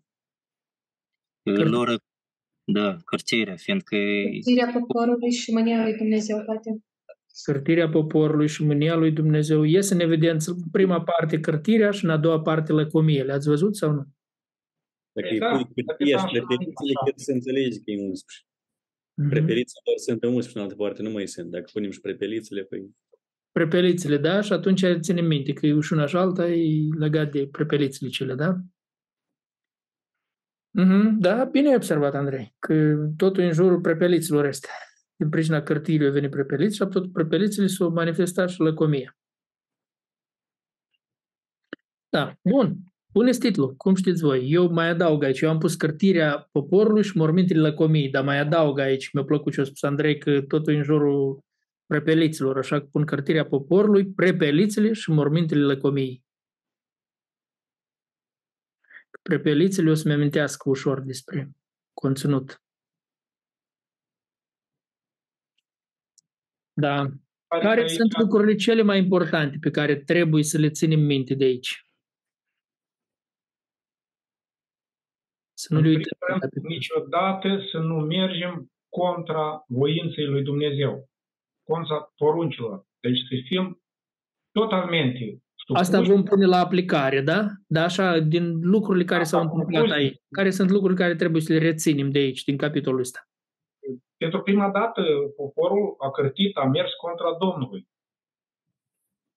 Pentru prima după dată. Atâta ascultare, după atâta bunătate, organizare și disciplină, deci totuși poporul izraelian și-a arătat uh, nerăbdare sau mhm. neexistență. Cartea nu mi fi prima dată, dar eu mai cărtit când înainte să desfaci Marea da, în două. Da, da. Așa, așa, o mai cărtit e înainte. Da, frumos vedem aici la Moise că el recunoaște că e prea greu să ducă poporul ăsta și cumva uh, își vede că cumva Dumnezeu să implice, dea o soluție. Și Dumnezeu îi dă soluția să aleagă 70 de bătrâni, niște mei de vază, și Dumnezeu e din Duhul lui și le dă lor și cumva lucrează deja în echipă.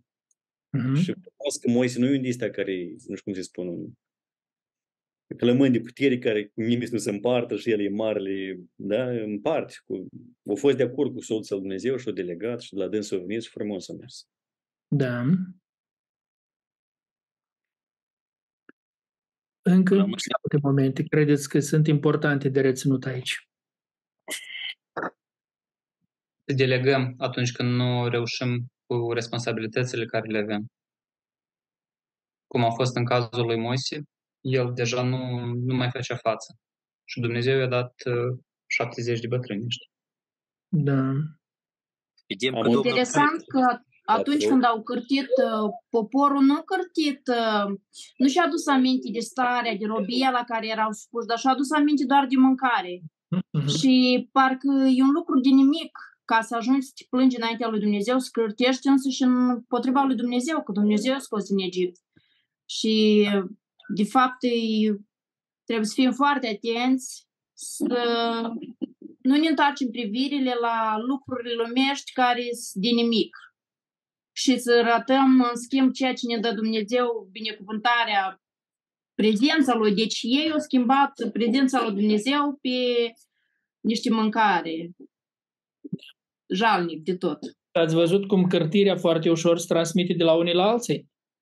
Da. Conceput unii s-au coborât focul cel care i-a mistuit, nu s-au înveghet ceilalți. Mai tare, când s-a aprins cărtirea, încă mai tare.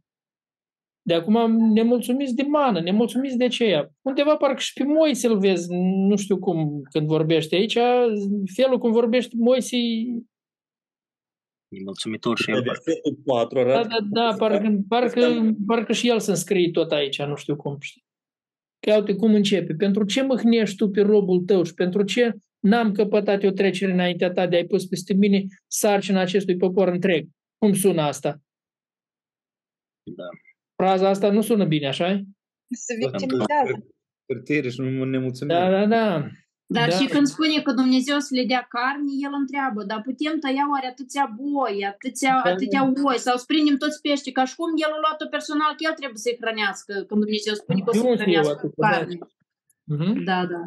Toate că cred că aveau destule animale, dacă le ajungeau și de jertfe și personal să aibă. Deci, nu știu, spiritul ăsta de cărtire, ați văzut de la ce s-a pornit poporul, a cărtit în gura mare și a zis că ne merge rău. Spirit, Duhul ăsta de cărtire, el foarte repede te cuprinde, nici nu observi când sunt împrejurări grele, în împrejurări, au zis cineva alături ceva și imediat te-o luat și pe tine. Iată, vedem aici cum îi ia pe unul, pe altul și se prind la asta. Dar pare că în versetul 4 era o adunare de oameni care nu erau parte din poporul lui Israel. Da, Spune da. de oameni care se aflau în mijlocul aflau în mijlocul lor, da. I-a venit poftă. Da, chiar și copilul lui Israel. Înseamnă că mai întâi a venit la ăștia și s-a transmis. Nu, nu, prima dată spune că poporul a cărtit în gura mare, zicând că le merge rău. S-a aprins între ei focul Domnului. Și apoi, versetul 4, după ce au fost de acum asta, da. Nu s-o înveghe, de la asta trebuia să oprească. Nu, invers, eu opri, eu aprins. Zice, adunarea de oameni și cei dintre popor, tot așa, unii pe alții s-au mm, îngânat și, uite, așa, au, au cărtit. Și spiritul ăsta de cărtire, toată lumea i-a cuprins. Parcă îți părea că atunci când trebuie să fii bine, de acum sunt așa bine organizați, nu mai se vezi felul ăsta frumos, cum se mișcă tabăra, cum sunt foarte organizați, foarte bine totul, să te bucuri acum. Ei, nu. Acum, când este totul bine și organizat, acum le-a venit cartirea.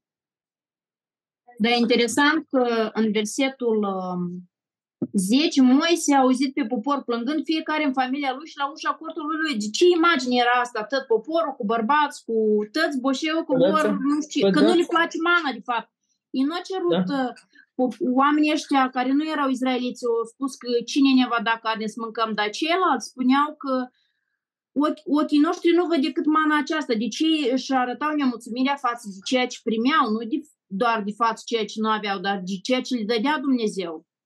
Da? Și zice aici, mânia Domnului s-a aprins cu tărie, când au văzut că toți în corturile lor plâng de, își plâng soarta. Și plâng ce, ce grea le-a ajuns viața.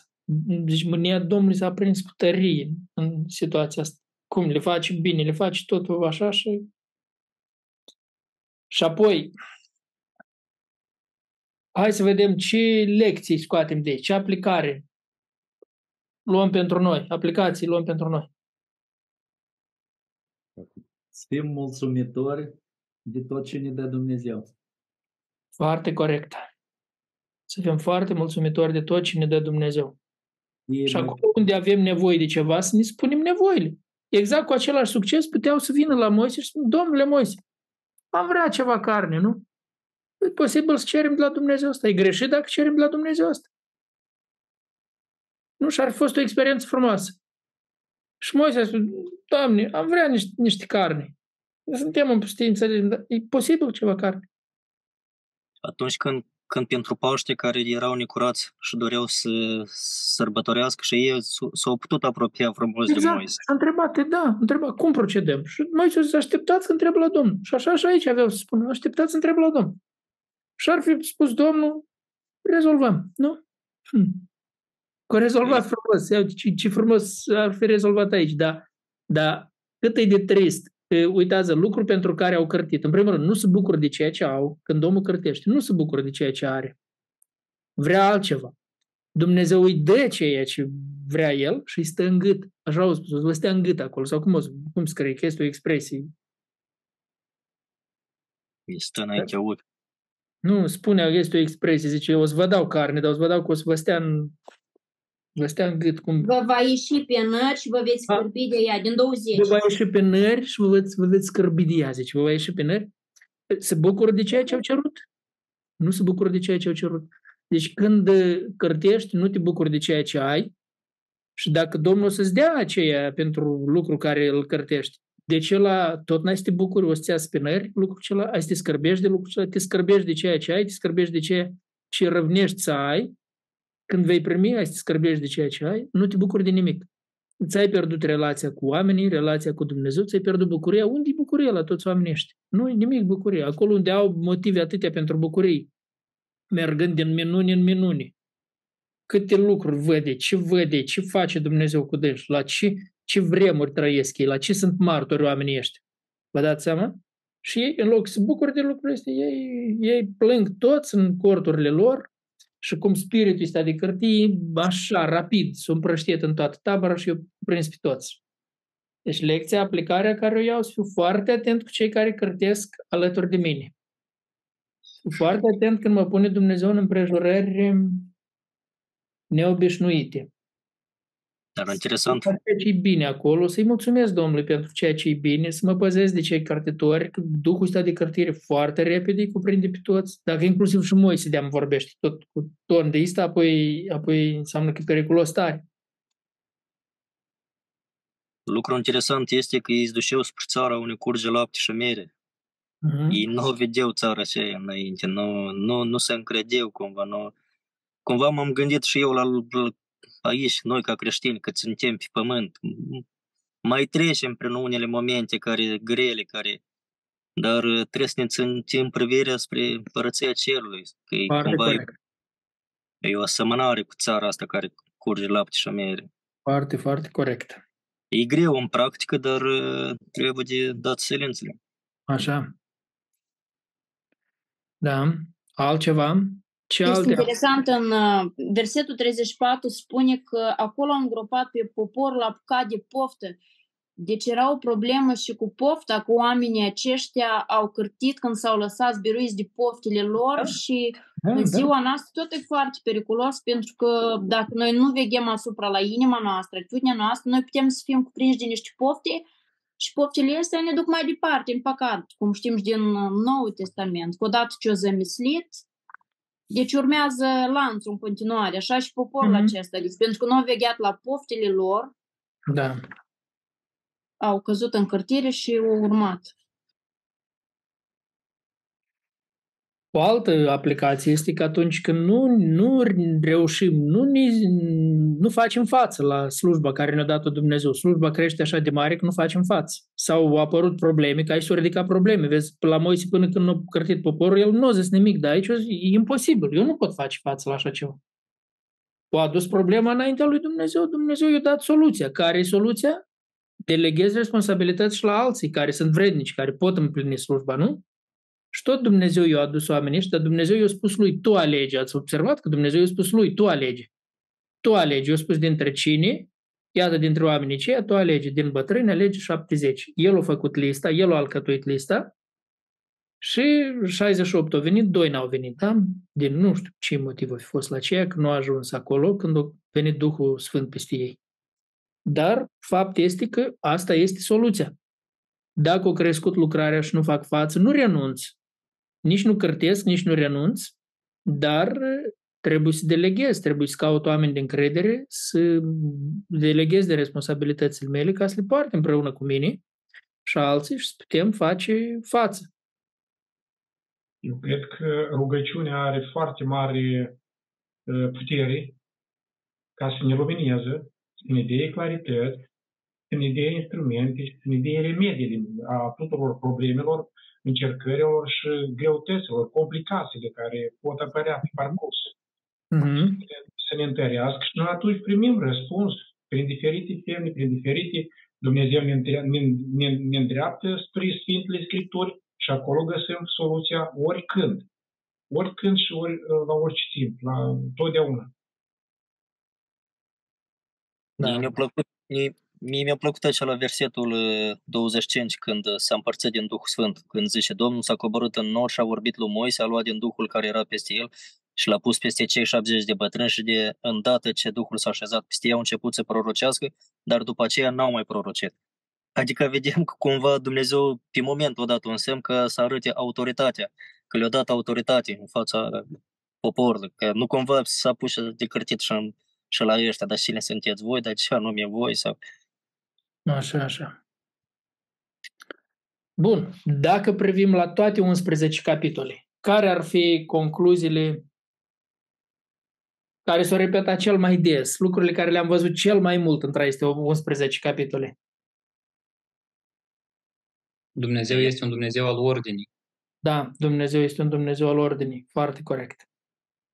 Și ascultare. Trebuie ascultare de ordinea lui trebuie ascultare de ordinea lui Dumnezeu. Și atunci merge bine, toate slujbele merg bine. Tot, toate cele pentru stat, organizare, tabere, pentru tot, absolut, pentru biserică, avem de la Dumnezeu, avem, avem în cuvântul Domnului. Uh-huh. Și în economia lui Dumnezeu, fiecare din noi avem locul nostru, slujba noastră prețul nostru, rolul nostru. Avem, fiecare suntem importanți la locul unde ne aflăm, să ne facem bine slujba acolo unde ne-a pus Dumnezeu. Da, da.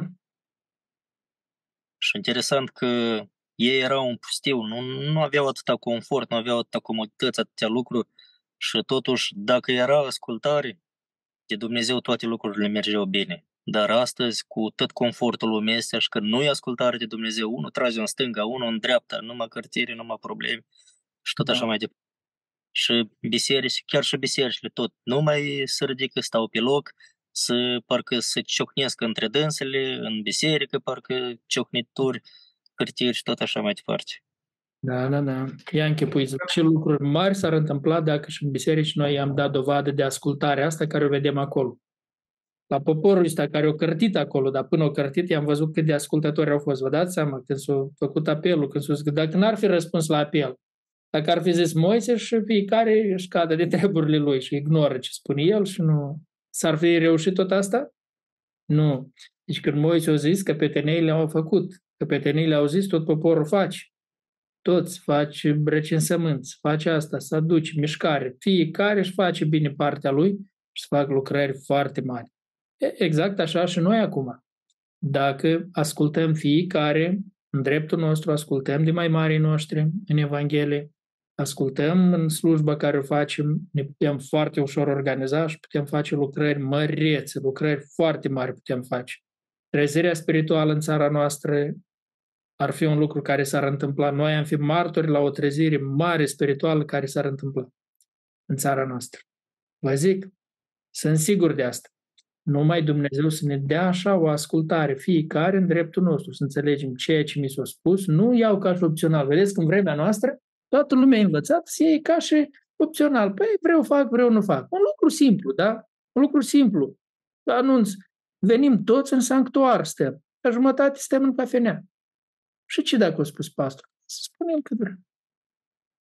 Da? Lucruri mici, lucruri mici, da? Dacă le spunem așa, când zicem, venim toți aici, ne închinăm toți, ne rugăm toți, e mai comod acolo. Fiecare alege cum e lui mai comod, cum e lui mai bine, cum e lui mai așa. Și atunci, atunci cum facem alte lucruri mari? Dacă zicem, ne-am întâlnit toți, mergem toți acum facem. Facem toți lucrurile astea, facem asta. Când ne organizăm toți bine, apoi se întâmplă lucruri mari. Uitați aici se întâmplă în poporul ăsta. Foarte mari lucruri se întâmplă când noi dăm dovadă. Noi trăim într-un veac în care fiecare face ce vrea, ca în judecători. Ceea ce crede el că e bine, face. Și foarte selectiv alege. Asta îmi place, asta fac, asta îmi place, asta nu fac. Dar așa nu putem să ne mobilizăm să facem lucrări mari și frumoase pentru Dumnezeu. Dacă toți suntem gata într-o ascultare frumoasă să mergem, atunci putem să facem lucrări nemaipomenit de mari, nemaipomenit. Dumnezeu ne poate folosi, vă zic, noi să fim martori unei treziri mari în poporul nostru. Mulți oameni se întoarcă la Dumnezeu, să vedem o trezire mare, mare în poporul nostru. Mă gândim chiar și la faptul când uh, ați organizat uh, flash mob ăsta când uh, cu LGBT, când uh-huh. să se adune așa creștini la, la un strâgă de asta de, de trâmbiță uh-huh. și să iasă toți creștinii, să iasă cred că ar sta să gândească după asta, să ori gândi mult, să mai dă asta, să mai aplece legea asta sau să nu mai aplece. Da, nu ar lua vă... așa ușorință mare toate lucrurile astea. Da, dar eu vă spun că Dumnezeu ar face lucrări mari, Dumnezeu face lucrări mari, răspunde cu, cu răspunde minunat la acțiunile astea când le facem, dacă suntem toți uniți. Când fiecare da. înțelege, dacă s-a făcut un apel, eu sunt responsabil, eu trebuie să vin la apel. Nu îmi dau scuze că nu am asta, am aceea, nu pot asta, nu pot celălalt. Și atunci, deci, nu, înțeleg, eu sunt parte din armata Domnului. Cum? Și când s-a făcut apelul, atunci fac, merg. Și când mi s-a spus odată, nu trebuie să mi se spună de o de ori. Mi s-a spus, uite, cum lui Moise, i s-a zis, face. Poporul i s-a zis, face, gata, acționează toți. Ce lucrări frumoase se, se întâmplă vă zic, Dumnezeu poate face mari, mari lucrări între noi. Și dacă ne uităm în biserică, tot așa au acționat în biserica primară. Toți împreună, când au făcut lucrări, au făcut lucrări mari, frumoase. Mai este, mi se pare... Am o armată mare, tare, vă dați să gândiți acum la biserica noastră. Dacă noi, noi dăm dovadă de o, de o organizare frumoasă, o rânduială frumoasă, când liderii au spus să zicem, de exemplu, liderii grupurilor de studiu biblic au spus, gata, am făcut. Când s-a zis un lucru, am făcut, am mers toți. Când eu, ceilalți păstori, am zis un lucru, am făcut o chemare, gata, ne-am alipit toți la chemarea aceea. Am mers înainte, gata. La acțiune. Păi, lucrări nemaipomenite se întâmplă, dragii mei. Vă spun, Dumnezeu ne poate folosi și avem noi bucuria să fim martori la niște lucrări mari. Ba mai mult, atunci chiar să fim o pildă și pentru alții, când vor vedea alții, ia uite, domnule, uite ce se întâmplă cu biserica asta, ia uite, ce lucrări mari se întâmplă aici. Știu, oamenii se uită, vorbesc, bine, auzim mărturii bune la adresa noastră, dar eu vă zic, putem să fim o pildă mare, mare pildă pentru oameni și Dumnezeu să, să facă lucrări mari pentru noi. Dar trebuie fiecare în dreptul lui să hotărască. Poți să-l impui pe nimeni să le impui. Fiecare în dreptul lui trebuie să hotărească. Eu vreau să fiu ascultător. Eu vreau să fiu ascultător, vreau să fac atunci acolo unde se face apelul, eu răspund imediat. Eu am hotărât în dreptul meu că eu voi răspunde la apel serios atunci când se face. Și gata. Fiecare când hotărăște în dreptul lui, să fac lucrări foarte mari. Voi răspunde la apelul păstorului, la apelul liderului meu, voi răspunde. Când se face un apel, atunci eu merg. Și nu aștept să mi se zică de două ori, nu merg opțional, nu merg. Vedeți că mai mult am uh, discutat despre cumva despre popor sau uh, uh, repede sau adunat, repede făcut și și despre Moise, dar în ziua de azi, chiar și dumneavoastră am cum a zis, că când face apel liderii să în ziua de azi este nevoie și de lideri care să, să asculte în tot de Dumnezeu. Da, da, da, da. Am e o problemă și cu asta, cumva și liderii cumva nu păi, pe dau eu direct. Vă zic, eu vă zic că în vremea asta, vreme, veacul ăsta este un veac a răzvrătirii. Veacul ăsta este un veac a răzvrătirii și când fiecare face ce crede el că e bun, ce îi place lui. Răzvră spiritul ăsta, el a trecut tare în biserică. Nu vezi, copilul lasă-l să facă el de capul lui ce vrea el, nu? Nu zici la copil ce face, nu îl pui. Învățat de acasă că el poate face ce vrea și atunci în biserică de ce trebuie să-i spună lui? Că am auzit cineva mi-a spus, mie îmi place, eu aș vrea să mă pocăiesc, aș vrea să mă botez, aș vrea numai să vin să mă botez și gata. Trebuie să nu pun atâtea reguli și atâtea, să nu facă mie reguli, ce trebuie eu să fac, cum trebuie eu să trăiesc, de ce trebuie? Păi decât Dumnezeu este un Dumnezeu a rânduielii. Nu poți așa, nimeni din noi nu poate trăi cum, cum vrea El și ce, ce face El. Trebuie să trăim în ascultare de Dumnezeu. Și atunci când suntem gata să dăm dovadă de ascultare asta și Scriptura spune, ascultați de mai mari voștri. Spune așa în Scriptură, nu? Ascultați de mai mari voștri și fiți-le supuși ca să-și facă slujba cu bucurii. Nu suspinând, spune acolo, că nu vă este de niciun folos când ești fac slujba așa. Dar dacă este ascultarea asta frumoasă, fiecare în dreptul nostru dăm dovadă de ascultarea asta frumoasă, vă zic eu, lucrări mărețe, Dumnezeu va face mari, mari lucrări prin noi. Mari. Ce am mi se pare că una din concluzii care poate fi folosit din aceste 11 concluzii, dar și aplicate, este atunci când sunt nemulțumiri. Mm-hmm. Mulțumirile de fiecare dată, fiecare creștin trebuie să fie, să fie îndrăzneț, curajos, să se apropie, să vorbească, să comunice, fiindcă prin comunicare, prin, prin comunicare, prin rugăciune, Dumnezeu ne călăuzește corect. Cum să hotărâm, să soluționăm fiecare uh, relații, corelațiile, interacțiunile în biserică cu uh, diaconii, păstorii, cu toți slujitorii uh, împreună, ca să fie un organism viu, să nu fie diferite cârtiri, așa cum este scris aici. De aceea trebuie să fiecare trebuie să fie responsabil să nu tacă, să nu îngrămădească în sine deci, energia aceea care, sau nemulțumirile care pot să apară la fiecare, la, la unii, nu la fiecare. Iată, și de aceea nu trebuie să tăcem, trebuie să ne apropiem de păstorii noștri, să mărturisim ceea ce vedem, cum vedem și să cerem ajutor. Mie mi se pare că e o aplicație foarte importantă. Învățătura acestor 11 capitole au mers bine, bine, bine și la urmă s-a găsit cineva că au cătit hârtirea așa de repede, eu cuprins pe toți, da? Da. Da. da. Este învățătură pentru noi, pentru fiecare creștin. Da. Hai acum să vă dau niște întrebări pentru aplicare, da? Patru, patru întrebări. Patru întrebări. Prima întrebare. În ce domenii din viața ta este rânduială bună? Cum te ajută asta? Asta e prima întrebare. În ce domenii din viața ta este rânduială bună, ai rânduială, ordine. Și cum te ajută asta? Iată, scrie, de exemplu, acasă, în gospodărie, totul e ordine, e frumos. Cum scrie, cum te ajută asta? Alte lucruri. Următoarea, a doua întrebare este, în ce domenii din viața ta lipsește rânduiala? Lipsește ordinea. Am văzut Dumnezeu este un Dumnezeu a rânduielii, am văzut aici ordine în toate, da? Deci în ce domenii din viața ta lipsește rânduiala? Ce trebuie să faci ca să aduci ordine în domeniile astea? Asta tot la întrebarea a doua. Deci a fost ce trebuie să faci. Acum, a treia întrebare este când și ce acțiuni concrete vei face.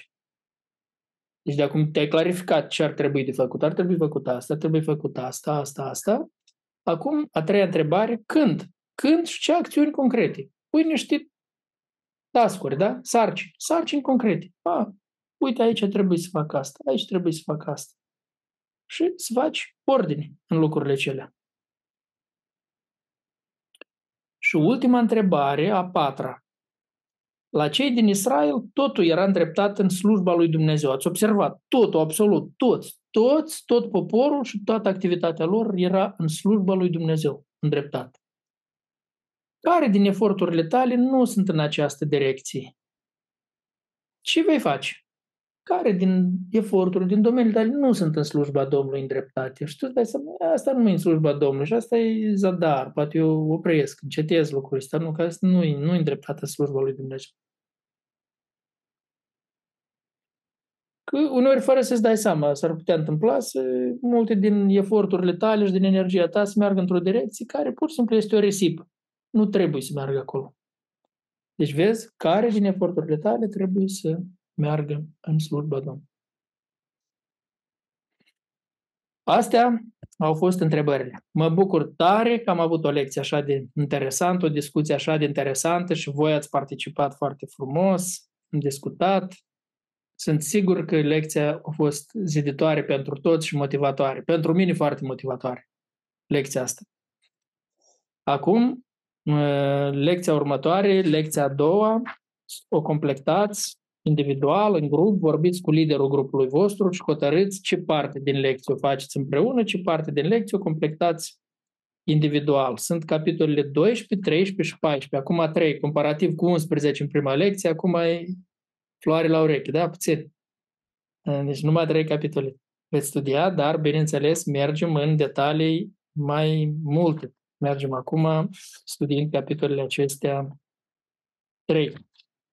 Și miercurea viitoare discutăm.